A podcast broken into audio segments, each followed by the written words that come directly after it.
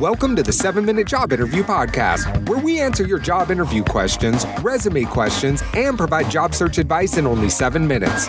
And now, your host, Davon Goddard.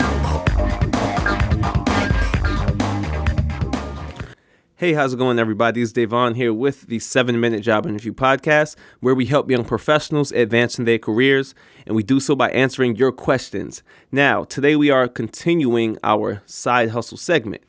And in this episode, I wanted to talk about data entry as a side hustle. Now, data entry can be great as a side hustle, especially for those with little or no experience. It's going to allow you to really get comfortable within Microsoft Office. It's going to allow you to get comfortable on the keyboard. It's going to allow you to know, um, start to know how to navigate uh, through Excel and start to learn different formulas and things if the job uh, requires you to do so.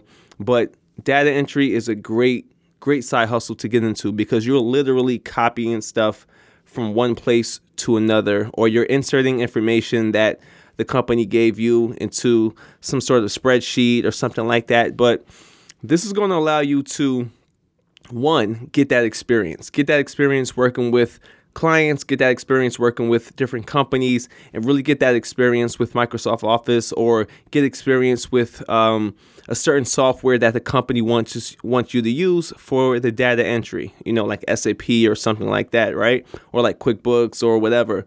But here's the thing. So what you have to do first is sign up for an Upwork account, upwork.com, and sign up as, you know, as a data entry clerk or um, something along those lines, right? So let's go with data entry clerk. So you want to do that, create your profile, build it out, and start applying for data entry clerk jobs. And you're going to see a bunch of companies on Upwork.com, and they're going to be, uh, some are going to be domestic here in the United States, some are going to be international. It all depends, right?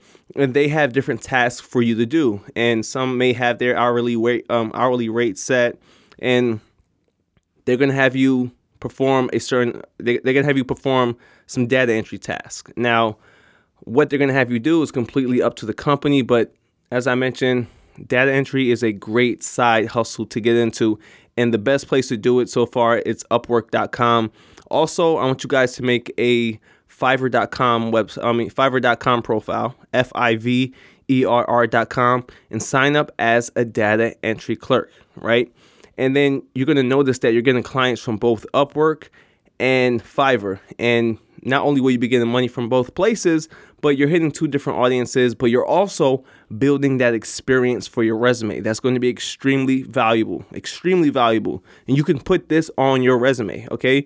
You were a freelance data entry clerk, and you can put it on your resume. Even if it's remote work, even if it's part time work, does not matter. You're still working with a company, you're still getting that experience in, and you're still performing your job duties, right? So that's a great great place to start.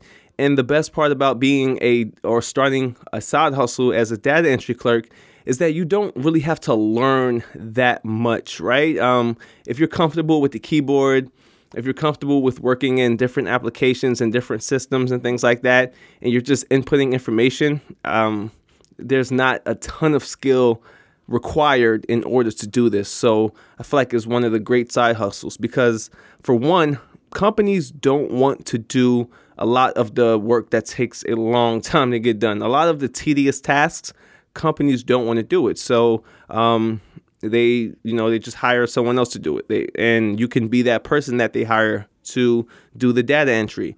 But also, while you're entering the data, think about what you're actually entering and think about the process and think about what you're actually doing. Find out what this company does and and and learn through there. You can learn through data entry because you know you're probably going to be dealing with a lot of paperwork, a lot of entries, maybe financial entries or whatever the case may be. But it's going to allow you to start to become um, start to become skilled because if the company want, wants you to do data entry in Excel that's your opportunity to learn more about Excel, learn about pivot tables and macros and you know VLOOKUP and things like that. It's going to allow you to get those extra skills that's going to make you more marketable. And as I mentioned, data entry is a very low entry is is a very low, you know, low barrier to entry is what I'm saying because it doesn't require that much experience in order to get into it. So if you're comfortable with working in applications, as I mentioned, comfortable with working on the keyboard, you should be completely fine. But again, your two resources is Upwork.com and Fiverr.com. That's the best places to start. So start, get it going, build that experience, and get paid while you're doing it. Let's make it simple. So, with that being said, that wraps up this session of the seven minute job interview podcast. I appreciate you guys for listening. You guys are the best. You are awesome. I just looked at the iTunes um, rankings in regards to the top career podcasts, and we are one of the 60 podcasts that's on the career section. And, you know, this wouldn't be possible without you guys. So I really do appreciate you for listening to the show, from for finding value. A lot of you guys are contacting me on LinkedIn, which I greatly appreciate. It's good to hear from you. So let's keep let's keep this thing moving. Uh, let's keep it moving in the right direction, and let's land more people job offers. So share this up, guys. Tell people about the show. You know, if you know a friend that's out there that's struggling with um, their job interviews and they don't they're not getting paid what they're worth and they don't like their job, tell them about the podcast. Tell them about the show and they can listen to any episode that pertains to their particular situation. That's what the show is about, right? That's why I hit one question each and every episode so I can dive I, I, so I can dive in on that question specifically because one question may not pertain to another and I don't want you guys to wait 30 minutes, 40 minutes to hear the piece of advice that's going to help benefit you, right? And that's exactly what the show is about. So again, I appreciate you guys and I'll see you in the next episode. Peace out.